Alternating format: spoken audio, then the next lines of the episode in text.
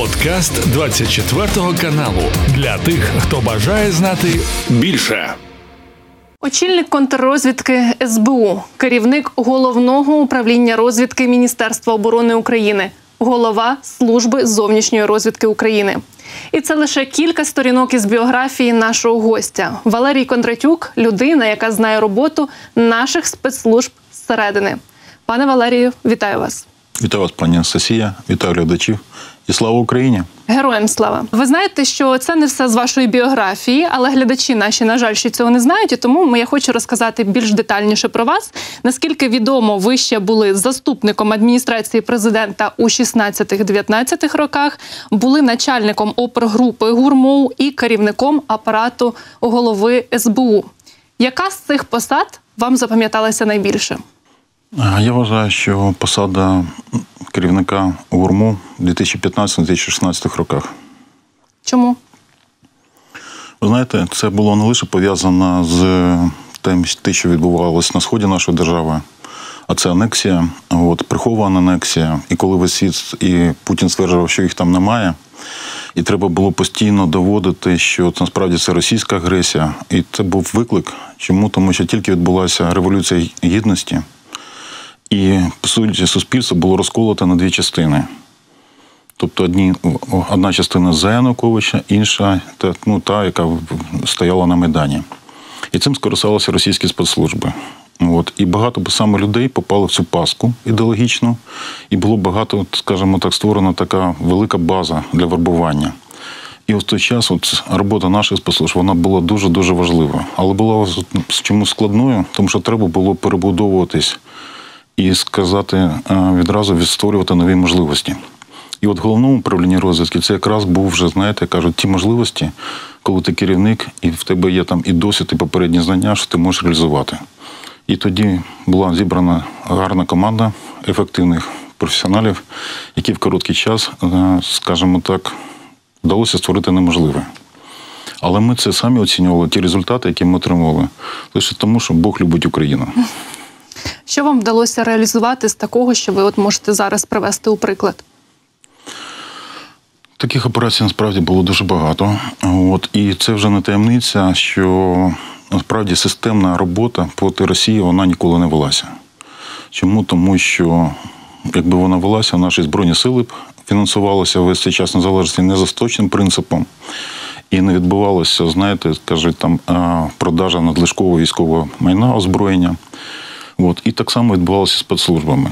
Тобто, фактично, фактично, Росія не розглядалася від в силу певних політичних причин. Але коли це трапилося, розуміла, що треба було все це відразу давати результат. І результати просто ну, були пов'язані з обмалем часу. І ті речі, які там мали б, наприклад, в мирний час, багато-багато там років, тут все було скорочено. І скорочено до того, що треба було піднімати фаховий рівень людей і перевіряти, і досягати нових спроможностей. І от нові спроможності саме відбувалися тоді в головному управлінні розвідки. І це не лише щодо технічних аспектів. От, але і також агентурного проникнення і агентурно-технічне проникнення, що потім, як практика засвідчила, це було найбільш такі ефективні речі.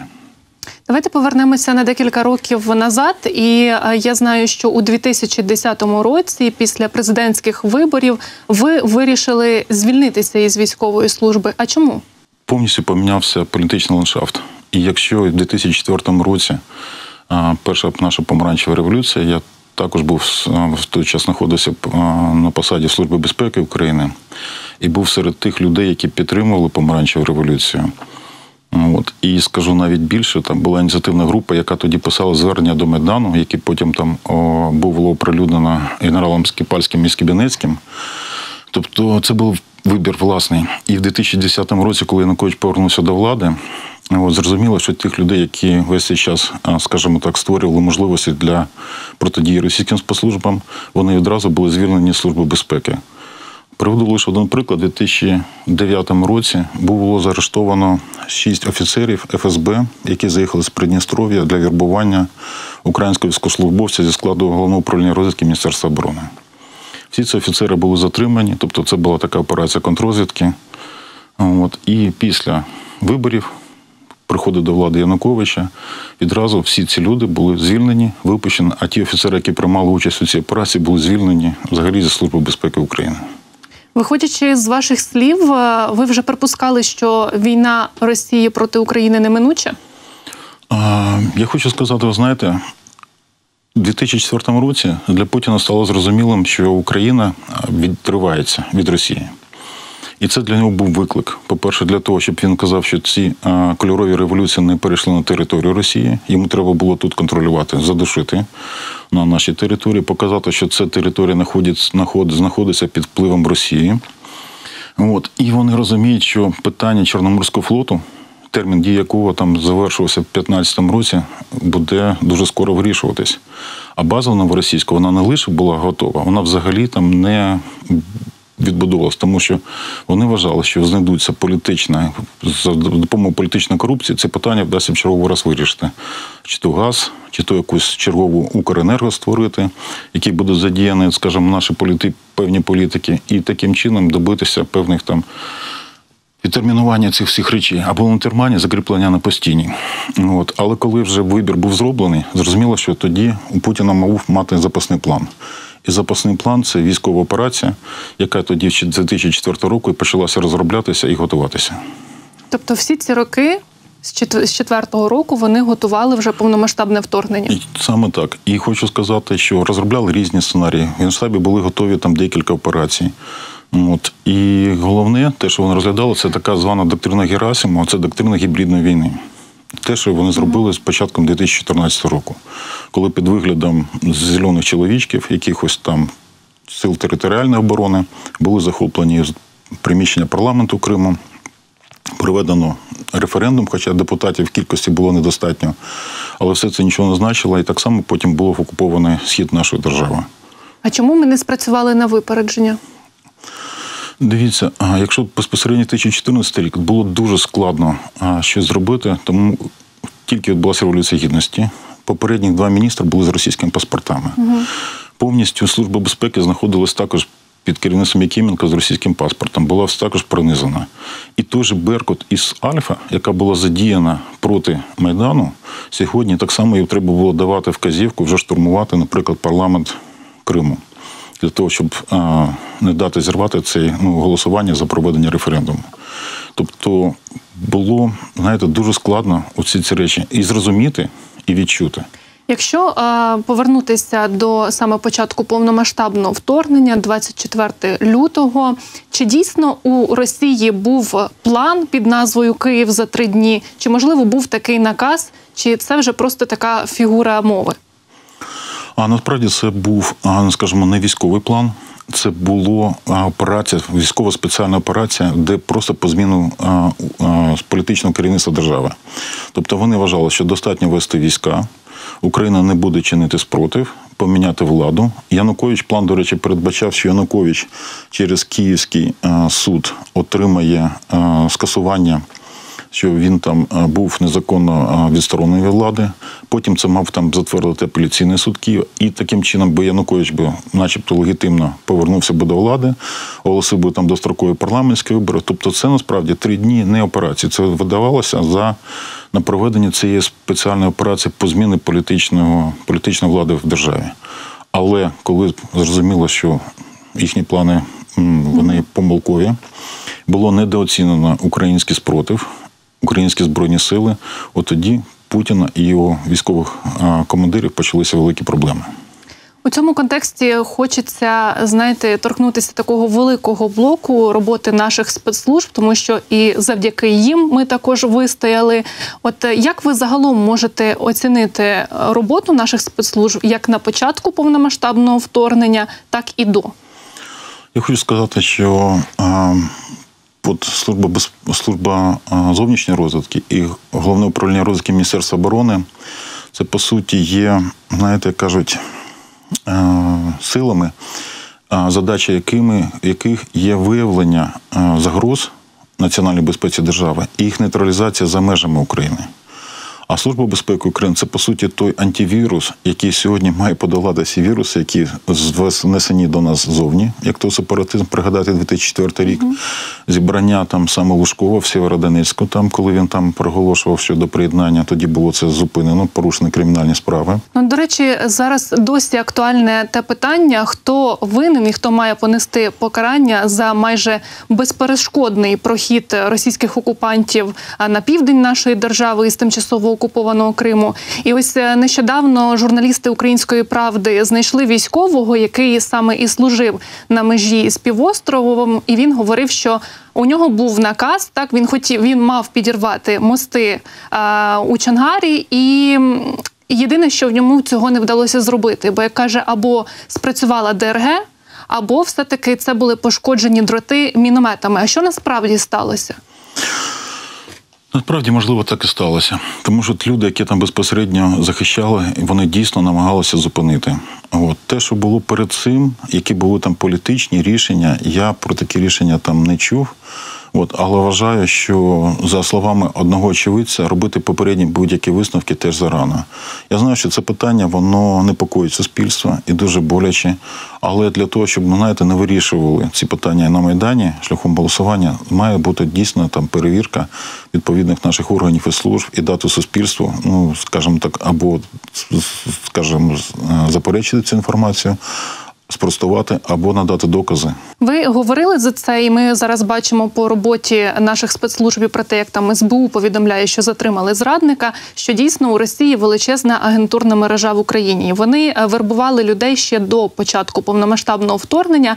А чи можемо ми умовно припустити, яка кількість агентів РФ в Україні?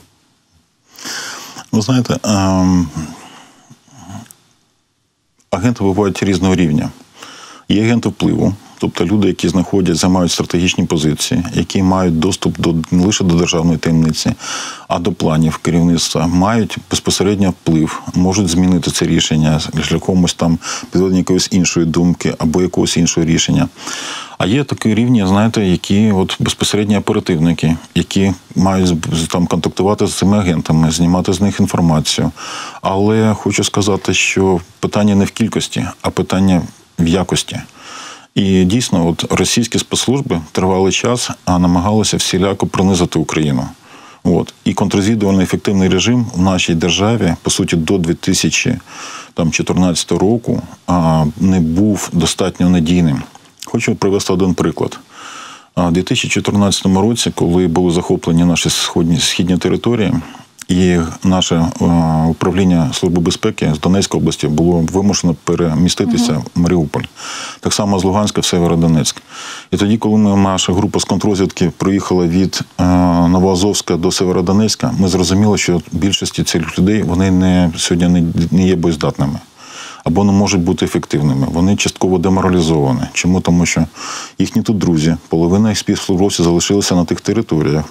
Їдні рідні близькі. Тобто діяти, ну розуміти, що вони сьогодні можуть щось робити ефективно, неможливо.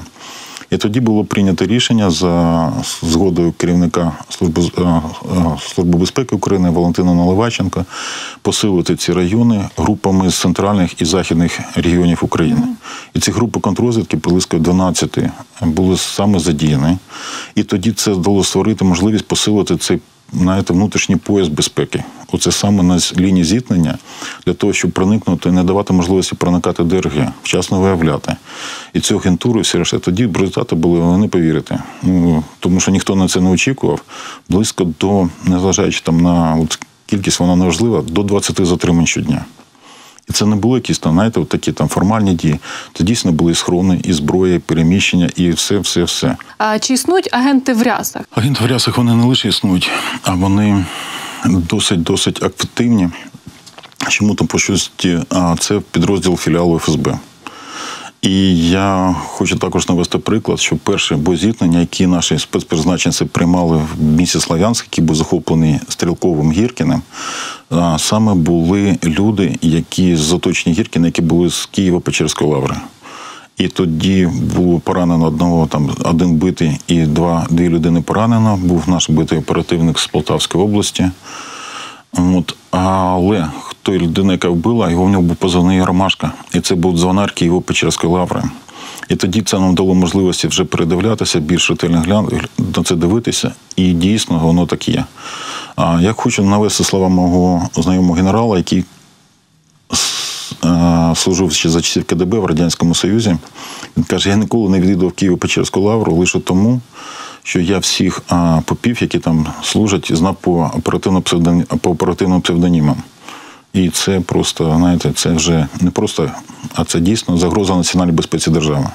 Ну а ми але ж ми розуміємо, що релігійна тематика вона є чутливою для багатьох громадян України, для багатьох політиків. То от що робити з московським патріархатом в Україні? Ви знаєте, ну держава має бути там толерантною, але я би сьогодні не торкався питання московського патріархату. Я би сказав тих людей, які там знаходяться в цьому середовищі, угу. тому що там не можна сказати, що весь московський патріархат це лише там вороги. Тобто в них є свої віряни. Але сьогодні там я вважаю, що будь-яка держава і міцна нація будується на власній релігії і на власних на власній історії. І тому я особисто підтримую те, що було досягнуто ще за часів президента Порошенка і отримано Томас щодо української нашої православної церкви. Хочу зачепити е, більш детальніше про роботу наших спецслужб. Ще один е, аспект це бавовну в тилу ворога. Ми бачимо, що часто там хтось підривається, хтось десь невдало палив, хтось не туди поїхав. Ну трапляється різне. І за моєю інформацією, за більшістю таких випадків на території РФ і на тимчасово окупованих територіях стоять наші спецслужби. От ви, як е, спецслужбіст, які ви бачите перспективи бавовни і в подальшому, і е, чи може бути створення українського масаду? Український Масад вже створено. Зміст, який ви закладаєте в це слово, він вже сьогодні є, в тому числі однією з функцій не лише сил спеціальних операцій, але також головного управління розвідки Міністерства оборони України. Це я завжди це кажу, що наша остаточна перемога буде лише тоді, коли останній військовий злочинець, де він не знаходився, не ховався, був був притягнутий до відповідальності. Але щодо от, бавовни, це дуже дуже знаєте, важливе для нас і питання тому що насправді це великий успіх головного управління розвитки Міністерства оборони. Їм вдалося короткий час відбудувати і побудувати нову діючу агентурну мережу на території Росії. Угу. От і по суті, це технологічна партизанщина, яка сьогодні багато чого робить. І це не лише підірвані склади, залізничні колії, але це також ті аеродроми, з яких злітають літаки, ракетоносії, які звуть удари по нашим мирним містам. І от сьогодні, завдяки цій технологічній партизанщині, завдяки цим ударам, сьогодні росіяни були вимушені передислокувати свою стратегічну авіацію на інші майданчики, в тому числі на аеродроми Енгельс і Оленя, там біля Муронська. А що це нам сьогодні дає? Це перше за все час. Тепер для того, щоб вони взлетіли, їм долетіло до міста Пуску, це певний час. Але це час, який вже ми знаємо, ми сповіщені, і наша протиповітряна оборона вже має час підготуватися до знищення цих ракет. Чи можемо ми зараз говорити, хто із російських окупантів чи їхніх поплічників є для нас пріоритетними цілями? Я вважаю, що є комбатанти, ціль солдати, які виконують, але є ще й коти, от які не лише там бувають, але ще знущаються над мирним населенням. І ті командири, які підтримують таких котів і дають такі вказівки. Безумовно, на найвищому рівні це політичне керівництво Росії, яке віддало цей наказ і несе особисту відповідальність за розв'язані війну і за життя наших громадян. Але також ті безпосередні командири тут на місцях, які вчинять вчинують ці злочини. І я хочу відмітити, от вся Україна весь світ побачила, коли знайомилися з результатами розслідувань Бучі. От що там бували не лише місцевих, а там, по суті, бували Україну, а значить, кожного з нас.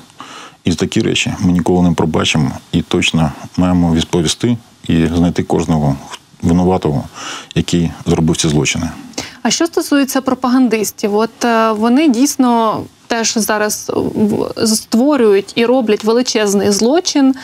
Вже деякі з них постраждали від цього. Згадаємо Прилєпіна, того так званого воєнкора Владлена Татарського. Чи вони є пріоритетними цілями? Вони є пріоритетними цілями, але я би все ж таки наголосив, що головним пріоритетом це притягнути їх до кримінальної відповідальності. От. І ви знаєте, у світовій історії вже відомі такі, а, такі, такий досвід, який ми маємо використати, в тому числі до притягнення кримінальної відповідальності і Скабєєвих, і Соловйових, і решта російських пропагандистів. Пане Валерію, ми часто говоримо про головне управління розвідки, ну безпосередньо тому, що і ви його очолювали, і зараз а, а, ми дуже часто в ефірах згадуємо про їхні заяви, про те, що відбувається і на території Росії, що це причетність гурмов. Ви особисто знайомі з Будановим? Так, особисто знайомий з Будановим. Ви були його шефом? Я завжди відповідаю.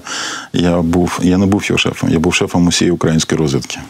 А Кирил Буданов це дійсно людина мужня, оперативник, який очолював одну з операцій ГУРа у 2016 році в Криму. Що ви можете сказати про його діяльність в ті роки? Уявіть собі, людина, яка розуміє, що іде по суті там і не має жодних гарантій, що він повернеться. І та група, яка виконувала ті задачі, знаєте, от завжди дуже складно мотивувати людей.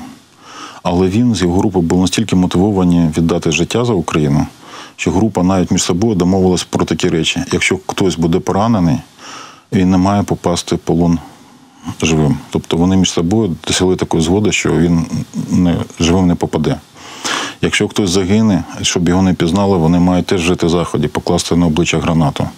Від собі ці люди, от вони віддані не лише нашій державі, але й віддані системі. І таких людей, от дійсно, те, що лякало Путіна, те, що коли це відбувся цей рейд, він зрозумів, що він не контролює насправді Україну. Незважаючи на всі його там спроби і всю корумпіровану еліту, тобто є люди, які захищають і роблять неможливе. Напевно, ви бачили на столі у Буданова карту, де поділена Росія на такі маленькі утворення. На вашу думку, чи можливий розпад РФ, так зважаючи навіть на цю історію, яка відбувалася нещодавно, і як це станеться, коли? Це станеться, знаєте, по суті, є два шляхи сьогодні. Запутінізм без Путіна. Але для цього там еліти мають між собою знайти нового Путіна, домовитись. І це еліти, ті, це ті безпосередньо і фінансові, і силовики, або, скажімо так, інший варіант. Це буде революція, і в результаті такої революції, це те, що по суті марш або заклад Пригожина засвідчив, Росія дійсно ослабне, і тоді я не виключаю, що, наприклад, буде оголошений якийсь Чеченський Емірат. Чому? Тому що ну, ліберальна позиція там Росії, вона ну, досить така, знаєте, там поміркована. Але Росія правити може лише там якийсь військовий або спецслужбіст, тобто втримати всі ці речі. І тому такі питання зрозуміло, от уявіть собі, сьогодні на території кожного регіону є свої приватні військові компанії. І це по суті дає можливості приймати вже їхнім місцевим там керівникам там будь-які рішення. Тому такі питання не виключаються. Розпад Росії неминучий. І треба сьогодні розробляти сценарії, як діяти. Тому що, по суті, насправді, розпад Росії він є таким, знаєте, еволюційним. І не треба сьогодні там тримати там живим те, що давно мало вже померти. А чи готові до розпаду Росії наші союзники? Я хочу сказати, не готові. Якби вони були готові, то вони б діяли більш рішуче, тому що успіхи України на фронті вони можуть знаєте, додатково здійснити тиск на прискорення цих процесів, ну стати як каталізатором, тому що і так вже всі після закладу Пригожина зрозуміли, що Путін слабкий. І хоча він намагається сьогодні там навіть відтермінувати репресії і свою лють за подібні речі, проводить і зустрічі з командирами Пригожина і піднімає зарплати силовикам, але насправді еліти вже шукають нової заміни. І от цікава була інформація: це те, що зафіксовані контакти ФСБ з представниками опозиційних сил на заході російської ліберальної, тобто насправді вже такі от домовленості певні тривають. До речі, представник головного управління розвідки України Андрій Юсов він говорив, що деякі топ-посадовці Російської Федерації, начебто, виходять на зв'язок із гурмоу і просять гарантії безпеки для себе. Чи відомі вам такі факти? І чи можливо вам вдавалося з кимось спілкуватися із російського естеблішменту? Я би прокоментував це іншим способом. А їхні гарантії безпеки торкаються лише їхніх грошей. Чому тому, що вони сьогодні перед війною переписали своє майно там на своїх рідних, близьких, на там приховали. І сьогодні там ці люди більшості там мають кіпські паспорта або паспорти в Європі. Якщо Україна їх вносить санкційні списки, то відразу на це реагує там і подальший Євросоюз, і Сполучені Штати. І от ці от люди сьогодні намагаються там надавати якісь послуги взамін на того, щоб і рідні і близькі, можливо, не попали в ці списки. От. Повертаючись до того, що наші союзники не готові до розпаду Російської Федерації, і ми можемо проаналізувати два дні саміту НАТО, тому що чому нам не дають запрошення? Бо знову ж таки, ну як на мене, це моя особиста думка, це страх, що, начебто, буде якась там ескалація з РФ, хоча ескалація вже триває. А так само вони говорили, чому не дають далекобійних ракет, е, але при тому ж всі побачили, що Путін ні на що не здатний. Здається, що всі червоні лінії, про які там колись вони могли заявляти, вже ми перетнули. Чого тоді насправді бояться? Ну, питання складне, або не знаєте, ну, складність в тому, що воно багатовимірне. Вони не бояться, вони не готові. Вони сьогодні, як тільки вони будуть готові, хто буде наступником? Як це відбудеться? Відразу всі ці питання будуть зняті. Це просто для того, щоб виграти час. І дуже важливо, що саме сьогодні там дійсно захід там рішенням Великої Сімки під час саміту НАТО оголосив про надваж... супер важливу і надзвичайно необхідну нам допомогу. Виділення не лише там гарантій безпеки, але і головне сучасних технологій і ті речі, про які захід це сьогодні ми навіть і не мріяли просити. І це вже не лише про авіацію, але також вже спільне виробництво сучасних технологічних ракетних там ну набоїв, ракетних виробів.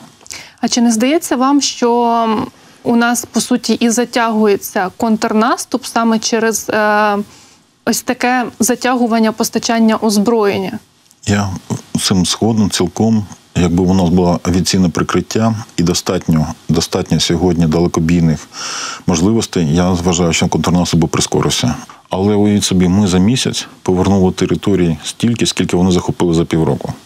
Тому навіть в цьому вимірі я хочу сказати, що не так все погано.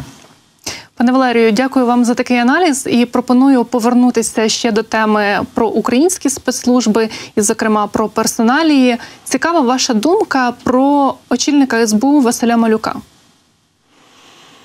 Він а, сьогодні робить те, що мала робити служба вже давно. Служба безпеки оголосила Христову похід антихристям в рясі і не лише їм, але й також е, більшості тих політичних, скажімо так, проросійським силам, які сьогодні під різними платформами знаходились е, і не лише всередині нашого там парламенту, але й займали різні посади е, в нашій державі. Ця робота вона триває, вона є щоденна, кропітка, але бажаємо їм успіхів, щоб все, як кажуть, сталося. СБУ неодноразово підкреслює, що саме Василь Малюк розробляв і проводив затримання Кулініча, це колишній очільник Кримського управління Служби безпеки України. Він зараз підозрюється у державній зраді. От як такі люди потрапляють на такі посади? Такі люди попадають завдяки перше некомпетентності керівництва і корупції, яка б склалася за попередній період Служби безпеки України. Росіяни вони діяли дуже просто. Вони політичну корупцію купляли керівництво України, а далі вже через політичне призначення, наприклад, там, от як Якименка, очільник служби безпеки е, за часів Януковича з російським паспортом, і він вже призначав там різних людей. І от в силу різних обставин певні люди, вони знаєте, вже кажуть, відбулися зміни, і війна почалася, але вони там досі можливо знаходяться під впливом своїх попередніх там керівників. І таких людей, на жаль, там в службі вони ще існують. І тому власна безпека вона сьогодні має там багато роботи, тому що сама служба має не лише очиститися для того, щоб робити потім очищення також у владі. Ми е, з вами розуміємо, що зараз більшість українців по суті можуть стати мішенню для ФСБ для ГРУ. Що нам потрібно розуміти про методику їхньої роботи, щоб нам не потрапити під їхній вплив, тому що насправді є люди, які йдуть свідомо на співпрацю з ФСБ, ну є люди, які йдуть несвідомо? Перше за все бути пильними. Ну а держава має все ж таки підняти рівень відповідальності за державну зраду.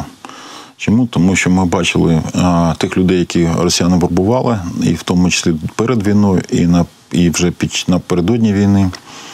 А, Як правило, це було там, вони платили від 3 до 5 тисяч доларів.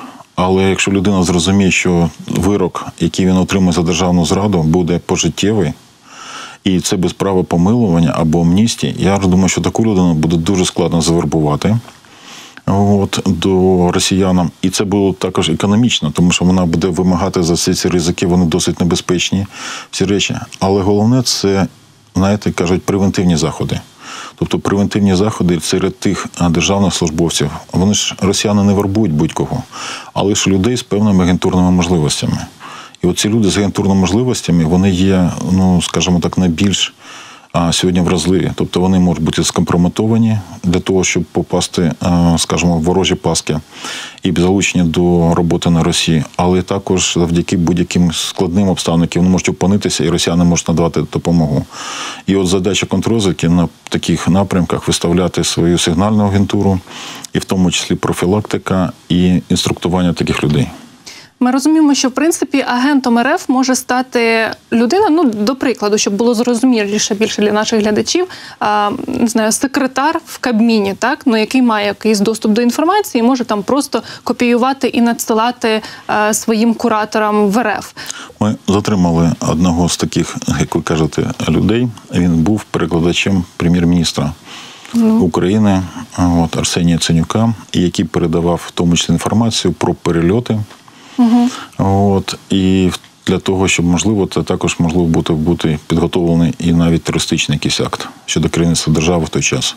А як протидіяти цьому, щоб ось такі люди, е, щоб ми їх виявляли, чи щоб вони не йшли на співпрацю? А як правило, таких людей е, складно завербувати, коли вони вже призначені. Тобто, якби як правило, вони вже завербовані і далі їх просувають. Тобто він вже проінструктований, підготовлений, і далі його намагаються просунути на певні посади. І оце те, що якраз відбувається через політичну корупцію. І так само діяли росіяни в службі безпеки. От завдяки Наумову і Кулінічу багато людей саме були просунуті їхніх людей, які мали там, скажімо так, не лише російський погляд, але взагалі працювали на Росії на ключові посади в службі безпеки. Ото антивірус власної безпеки в службі, який очолював Наумов, він якраз не працював. До речі, а що ви скажете про Івана Баканова? Він же очолював службу на початку повномасштабного вторгнення? Ну, Мені, знаєте, кажуть, важко оцінити людину. Мені здається, просто він його призначали в службу з якоюсь адекватною метою зробити реформу, а вийшло так, що людина, яка не вміє плавати, пустили в басейн. Чому? Тому що служба занадто складна структура, щоб просто на загальних уявах її керувати. І я вважаю, що навіть коли Баканов звільнився, він так не зрозумів, чим він керував. Але розуміння, не маючи суд власної уяви, ви будете покладатися на, можливо, з якихось трастових людей. І, на жаль, такими трастовими людьми навколо Баканова саме з'явилися люди, які з одного боку були проросійські, мали проросійський вплив, російський вірніше вплив, а друге були корумповані. Наскільки мені відомо, ми готувалися з вами до інтерв'ю, і ви розповіли про ось цю емблему воєнної розвідки. Розкажіть, будь ласка, більш детальніше для наших глядачів. Ви її розробляли? А, Так. Кажу це з посмішкою, тому що була ідея, знаєте, потролити Росію, тому що емблема російського гру головного розвідного управління Генерального штабу Росії це кожан який летить над світом з девізом Вище нас тільки зв'язки. І ви бачите на нашій емблемі головного управління розвідки сову. Це не лише там мудрий птах, але це єдиний птах, який у польоті може піймати кажана. І в когтях він тримає меч, який, подивіться, знов спрямований на територію Росії. І далі девіз Sapiens dominabitur astris в перекладі з латині означає мудрий буде повелівати зірками у росіян вище нас вище нас тільки зірки, а у, у, у нас мудрий буде повелівати зірками. І російський розвідник, він же Суворов, він же Різун, який знаходиться в Великобританії, коли була перша там ця емблема. Знайшла своє відображення вже і була показана. Він тоді сказав, що рівень е, тролінгу гру російського це 800 рівня. Насправді ми тоді не закладали, знаєте, це як професійні такі речі, офіційні, але закладали, знаєте, для додатковий мотиватор. але воно настільки органічне сьогодні там вже стало частиною головного управління розвідки, що я вважаю, що його може вже робити як офіційну емблему. Хочу ще вас, е, пане Валерію, запитати про війну, звісно, про фронт, тому що наскільки мені відомо, ви були учасником АТО. Чи зараз ви їздите саме на лінію зіткнення? У мене є можливості провідати моїх е, бойових побратимів, які е, знаходяться на передовій лінії. От і я бачу мотивацію. Вона досить досить висока. І хочу сказати, що порівняно з тою мотивацією, яку сьогодні там росіяни, те, що ми чуємо, бачимо по перехопленням, у них немає жодного шансу на перемогу. А що вони кажуть? Вони вже зрозуміли, головне це те, що в чому були справжні причини війни, і вони не були саме пов'язані з тим, що Україна і НАТО готує наступ до Росії. Вони вже побачили безумовно некомпетентність свого військового керівництва. І головне це ту брехню, яка російська пропаганда розповсюджує про їхні втрати. І це все демотивує їх дуже сильно. А як ви гадаєте, що будуть робити росіяни, їхнє керівництво, звичайні громадяни, коли ми повернемо Крим? Росіяни, які будуть на в території Криму, чи Росіяни загалом, тому що це ж для них всіх таке скрепне місце, за яке вони кричать.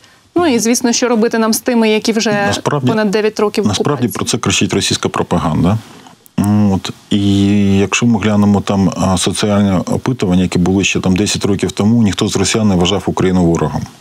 Але та прошивка, яка постійно йшла по каналам та російського телебачення, оці люди-телевізори, вони зараз от скажуть, оце кажуть там скрипні місця. Ми поміняємо цю прошивку, і все буде так, як має бути. Ми бачимо, що окупанти для того, аби зупинити контрнаступ українських сил, вони здатні і готові, мабуть, піти на все. Підірвали дамбу Каховську.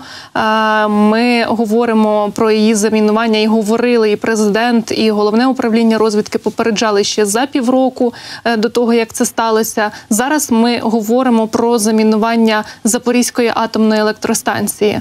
Чи підуть росіяни і на цей крок? Я хочу сказати, що це питання для нас дуже болюче, що торкається ядерної енергетики, тому що на території України сталася техногенна катастрофа в Чорнобилі. І наслідком один з наслідків це було вилучення 5, тисяч, 5 мільйонів гектарів сільськогосподарських земель з використання. Тобто це для економіки України задало серйозні речі. От. Але найголовніше, що відразу хочу сказати, реактор, який знаходиться на Запорізькій і Чорнобильській атомній станції, вони абсолютно різні. І сьогодні там, по суті, цепна неконтрольована реакція, вона унеможливлена.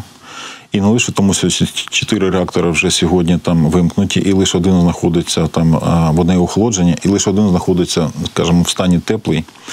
Тобто таких речей вже не виникне. Але на що можуть здатися наші ну, там, вороги? Вони просто можуть знешкодити такий цінний об'єкт для України, як Запорізька атомна електростанція. Вона є сьогодні найбільшою в Європі і дуже важливою, знаєте, складовою енергетичної системи України. І от знищення введення з ладу цього об'єкта це додасть великої великої нам шкоди.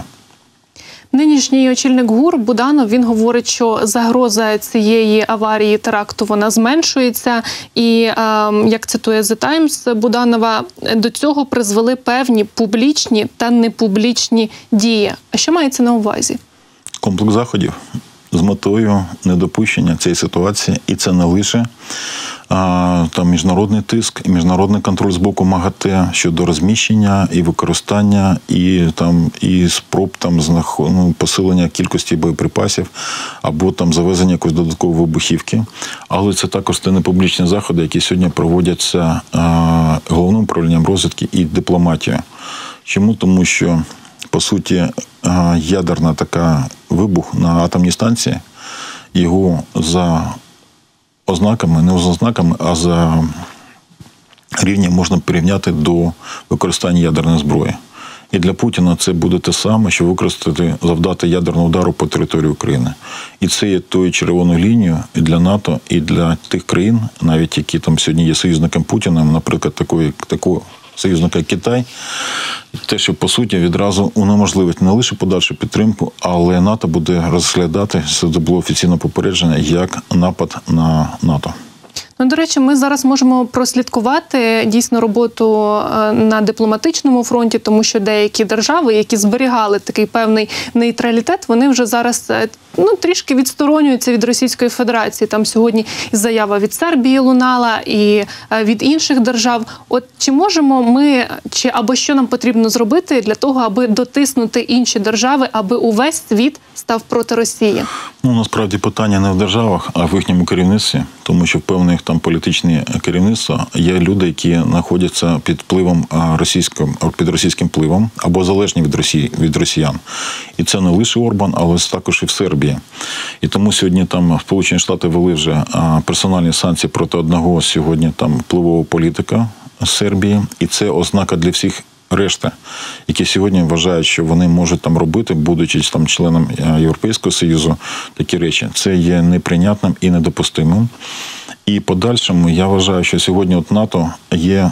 Е, стаття, як приймаються кандидати, те, що в нас сьогодні там можливо, але немає такої статті, як виключаються.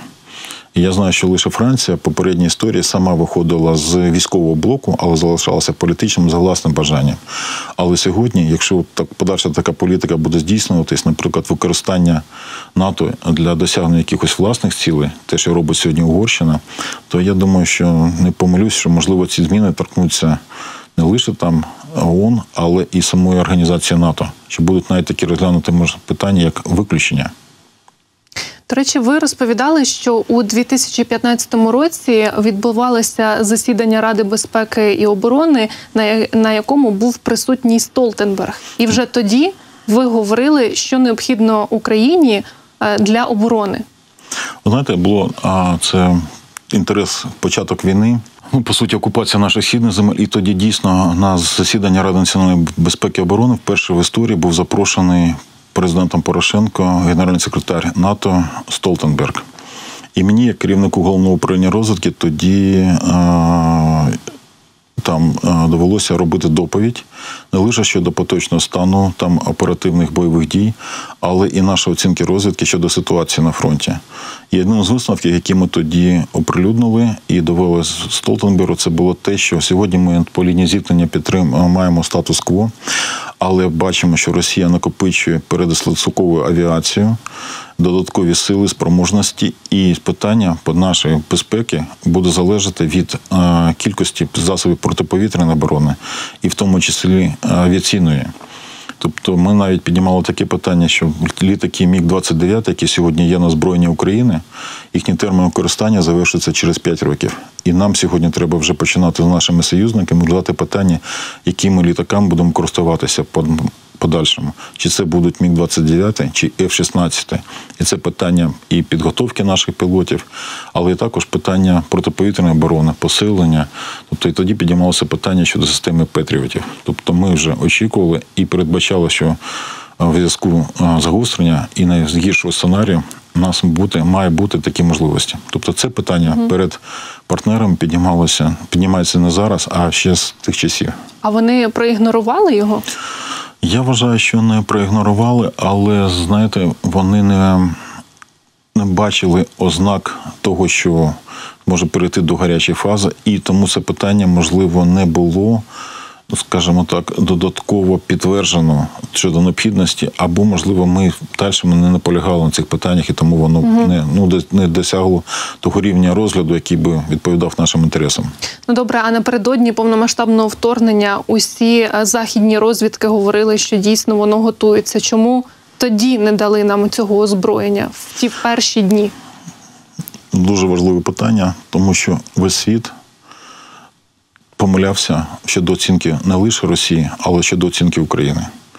Спроможності Росії були перебільшені, але спроможності України були недооцінені. І весь світ вважав, що ми не зможемо здатні тримати цей витримати цей удар, і, можливо, там буде держава знаходитися в партизанському рухі, буде уряд в екзилі, і президенту Зеленському тоді пропонували евакуацію. От. І за цих обставин вони вважали, що немає сьогодні там необхідності постачати важку зброю, тому що вона просто попаде в руки Росії. Але коли вони переконалися, що Україна захищається, що є мужні герої, залізні солдати, залізна країна, от тоді виникло єдине бажання там, знаєте, від першого, там, щоб Україна не програла, до сьогоднішнього рішучого стану, щоб Україна перемогла. Ми незламний народ величної країни. Пане Валерію, наостанок я попрошу вас сказати декілька слів для наших глядачів, е, для тих, хто нас дивиться, можливо, і для військових, які нині на фронті. Наша перемога буде складатися з трьох частин: визволення наших територій, демонтаж режиму Путіна. І найголовніше це притягнення до відповідальності всіх злочинців, військових, які скоїли злочини проти України. Пане Валерію, я вам дуже дякую за цікаву розмову. Спасибі за те, що ви прийшли до нас у студію. Ось Тут ми з вами наживо поспілкувалися. Ну і звісно, будемо раді бачити і надалі. Я е, нагадаю, що Валерій Кондратюк був сьогодні з нами у студії. Це був подкаст для тих, хто бажає знати більше. Підписуйся на 24 канал у Spotify, Apple Podcast і Google Podcast.